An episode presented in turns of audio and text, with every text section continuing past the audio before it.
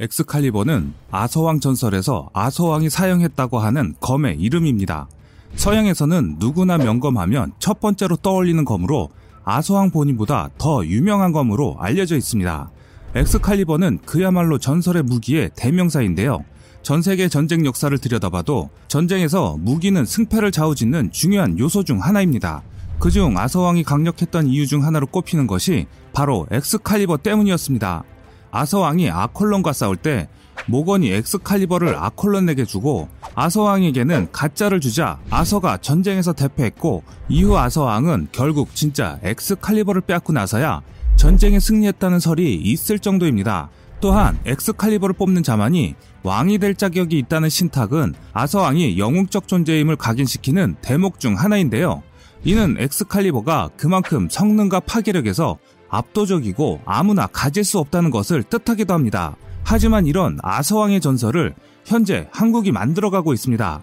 현재 한국은 엑스칼리버 같은 전설의 신화적 같은 성능을 자랑하는 그런 무기를 개발하고 있습니다. 미군의 155mm 자주포에 사용하고 있는 현존하는 가장 스마트한 포탄인 미국의 엑스칼리버에 대응하는 한국형 엑스칼리버를 만들고 있는 것입니다. 그럼 오늘은 한국의 엑스칼리버 차세대 155mm 활공 유도 포탄에 대해 알아보겠습니다. 우선 한국의 활공 유도 포탄에 앞서 미국의 엑스칼리버가 얼마나 대단한 무기인지 먼저 알아보고 가야 하는데요. M982 엑스칼리버 한 발당 가격은 약 8천만 원으로 2002년 미국의 레이시온사와 스웨덴의 BAE 시스템즈 보퍼스사가 공동 개발한 정밀 유도 포탄입니다. M982 엑스칼리버 포탄의 재원은 전장 996mm, 구경 155mm, 전체 중량 48kg, 탄두 중량 22kg으로 탄두 내부에 PBXN9 화약으로 구성되며 외형성 통상 155mm 포탄과 비슷하지만 전방부에 4개의 소형 카나드와 후방부에 전기 모터를 통하여 회전 속도를 조절할 수 있는 대형 회전 날개를 갖추고 있습니다. 만약 39경장 M777 견인포나 M109A6 팔라딘 자주포로 발사될 경우 약 12km에서 포탄이 정점에 도달하며 마하 2.5의 속도로 1분 정도 비행해 최대 50km의 사거리를 발휘할 수 있습니다. 물론 사정거리가 증가하면 탄착 오차도 증가하지만 엑스칼리버는 발사 이후 포탄의 비행을 측정하는 간이형 관성 항법 장치와 경도, 위도, 방위를 측정하는 GPS 위성 신호를 받아 포탄의 코스를 수정하며 GPS 수신 장치는 GPS 방해 전파에 대한 대응 능력까지 가지고 있습니다. 덕분에 오차 범위 4m 이하로 목표물을 정확히 타격할 수 있습니다. 엑스칼리버가 처음 전장에 투입된 것은 2007년 여름 이라크 전쟁으로 당시 92%의 엑스칼리버 포탄이 목표에서 4m 내로 정확한 명중률을 자랑했습니다. 직사가 아닌 최고 수십 킬로미터 정도 떨어진 목표를 곡사하기로 이 정도 정확도로 발사한 것 자체는 확실히 포병 기술의 혁신이었습니다. 엑스칼리버는 우수한 정확도 이외에 목표에 도달한 이후에 거의 수직에 가까운 각도로 명중하는데 이를 통해 건물이나 참호형 진지에 대한 높은 관통력과 파괴력을 발휘하며 파편이 널리 확산되지 않아서 주변의 2차적 피해를 감소시키는 역할도 수행하는데 이라크전이나 아프간전이 대부분 산발적인 게릴라전과 시가전 양상으로 민간인과 가까운 거리에서 일어나는 소규모 전투이기 때문에 민간인 피해를 최소화하고 적의 소규모 기습 부대를 타격하기 알맞은 무기로 엑스칼리버가 각광을 받았습니다. 이라크전 초기 당시에 엑스칼리버는 한 달에 18발 정도로 소량 생산되었지만 전선에서 높은 평가를 받으면서 한 달에 150발 정도로 생산량이 증가했고 계속해서 양산 단계와 개량 계획이 이루어지면서 레이시온사는 6,500발의 엑스칼리버를 생산해 미 육군과 미 해병대에 인도했습니다. 현재 엑스칼리버는 다양한 버전으로 사용되고 있는데요.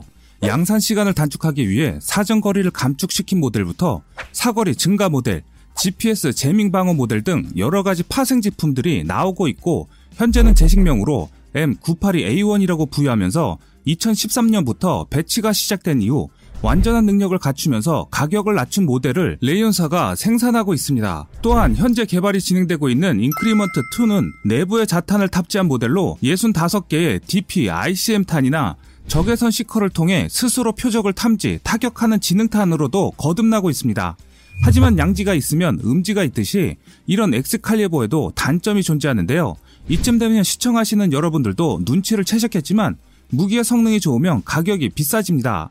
엑스칼리버 역시 AGM-114 헬파이어 대전차 미사일보다 비싼 고가의 포탄이라는 점입니다. 하지만 엑스칼리버는 포병 전술의 혁신이라고 할 수 있는 민간인의 피해를 최소화하면서 아군을 원거리에서 근접 화력 지원 가능한 무기이기 때문인데요. 반면 무기의 가격으로 인해 기존의 포탄을 대체할 목적의 포탄은 아닙니다. 특수 목적용으로 사용하고 있는 국가들도 지속적으로 늘어나고 있고 현재 미국, 캐나다, 호주, 스웨덴, 독일, 네덜란드가 도입했으며 우리나라는 포탄 가격이 한 발당 8천만 원인 가격이 너무 부담스러워서 도입을 포기하였습니다. 참고로 현재 한국이 사용하는 155mm 고폭탄약이 31만 원입니다. 앞으로도 기존의 비유도 재래식 포탄이 여전히 포병 전력의 중축을 담당하겠지만 기존의 포탄으로 할 수 없었던 능력을 보여준 엑스칼리버는 엄청난 무기라는 사실은 변함이 없습니다. 그런데 이런 미국의 엑스칼리버보다 더 뛰어난 포탄을 한국이 개발 중입니다. 국방과학연구소와 풍산에서 개발하는 사거리 100km급 활공 유도 포탄 GGAM인데요. 현재 풍산 측의 말에 따르면 로켓과 비행 제어 등 핵심 기술을 이미 확보했고 한국군이 도입을 결정하면 3년 안에 요구 성능에 맞는 유도 포탄을 납품할 수 있다라고 밝혔습니다. 한국의 GGAM은 2015년 개념 연구 모델이 제시되었을 때부터 엑스칼리버 포탄의 두 배에 달하는 긴 사거리로 큰 관심을 받았습니다. 현재 타 국가에서 개발 중이거나 실전 배치한 미국의 M982 엑스칼리버와 같은 유도 포탄이나 M1156 같은 정밀 유도 킷은 canard 또는 핀을 이용해 포탄의 자세를 제어하여 정밀 타격하도록 설계되어 있지만 GGAM은 포탄에 날개를 달아 활강 비행을 통해 사거리를 전술 탄도탄 수준인 100km 이상으로 연장하는 것을 목표로 하고 있습니다. GGAM 포탄은 앞부분에 자세 방향을 제어하는 canard는 없습니다. 하지만 그렇다고 정밀 유도가 안 되는 것은 아닌데요. 포탄 후방에 사축 조정 날개를 이용해 포탄을 제어합니다.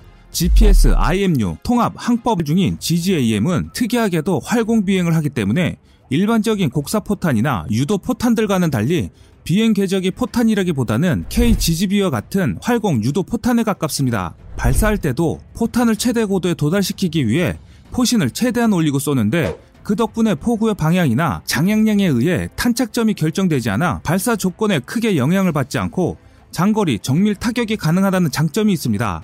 여기서 더 나아가 함포용으로도 개발한 것으로 알려져 있는데요. 함포용 포탄인 GGRM5는 해군형 127mm 초장거리 활공 유도 폭탄입니다. GGRM5는 Gliding Guided Rocket Munition 5, 즉 5인치 함포용 활공 유도 로켓탄이란 뜻입니다. 약자의 로켓이 들어가는 이유는 GGAM과는 달리 활강을 위한 충분한 고도를 확보하기 위해 발사 초기에는 로켓 추진을 하기 때문입니다. 물론 최고 고도에 도달한 뒤에는 GGAM과 같은 방식으로 활강 비행을 합니다. GGAM을 통해 개발되는 기술들과 구성품들이 거의 그대로 적용되는데 과거 개발 취소된 미국의 ERGM은 12년 동안 6억 달러를 써서 개발하던 레이시온사의 127mm 사거리 연장 유도 포탄입니다. 최대 사거리 93km인 ERGM은 시험 단계에서 기대한 성능이 나오지 않아 미국 해군이 더 이상 개발비를 지원하지 않자 사실상 중단되었는데요. 시험에서 테일핀이 펴지지 않거나 로켓 모터 점화가 되지 않거나 발사할 때 충격 때문에 GPS가 먹통이 되는 문제가 자주 생겨서 제대로 작동하는 포탄의 비율은 시험에서 쏜 모든 포탄의 30%에 불과했다고 합니다.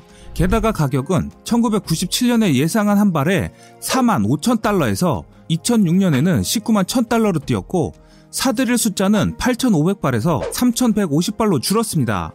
또한 ERGM의 대안인 엘리언트 테크 시스템즈의 BTERM도 마찬가지로 시험에서 성능을 제대로 내지 못하고 있습니다. 111km의 사거리를 확보할 수 있었지만 작약부가 작아져서 위력도 감소하고 특수 장약을 사용해야 하는 데다 MK45 함포에서만 사용할 수 있었던 문제가 있었던 반면 GGRM5는 작약부가 그대로 유지되기 때문에 5인치 한포탄의 위력이 전혀 줄어들지 않고 특수 장약을 사용하지 않아서 어느 한포에서든 사용할 수 있습니다. 사거리와 원형 공산 오차, CEP 또한 GGAM과 동일한 수준인데 무엇보다도 가격이 8천만 원에 달하는 엑스칼리버에 비해 3,500만 원밖에 하지 않는다는 장점을 가지고 있습니다. 물론 일반적인 포탄에 비해서 이것도 비싸지만 미국이 만든 엑스칼리버에 비해 반도 안 되는 가격인 것입니다. 지상형 155mm GGAM의 경우 로켓 추진부도 없기 때문에 가격이 더 저렴할 것으로 보이며 이번에 개발되는 한국의 활공 유도 포탄 폭탄 덕분에 해군에서도 많더라도 차세대 K9 자주포도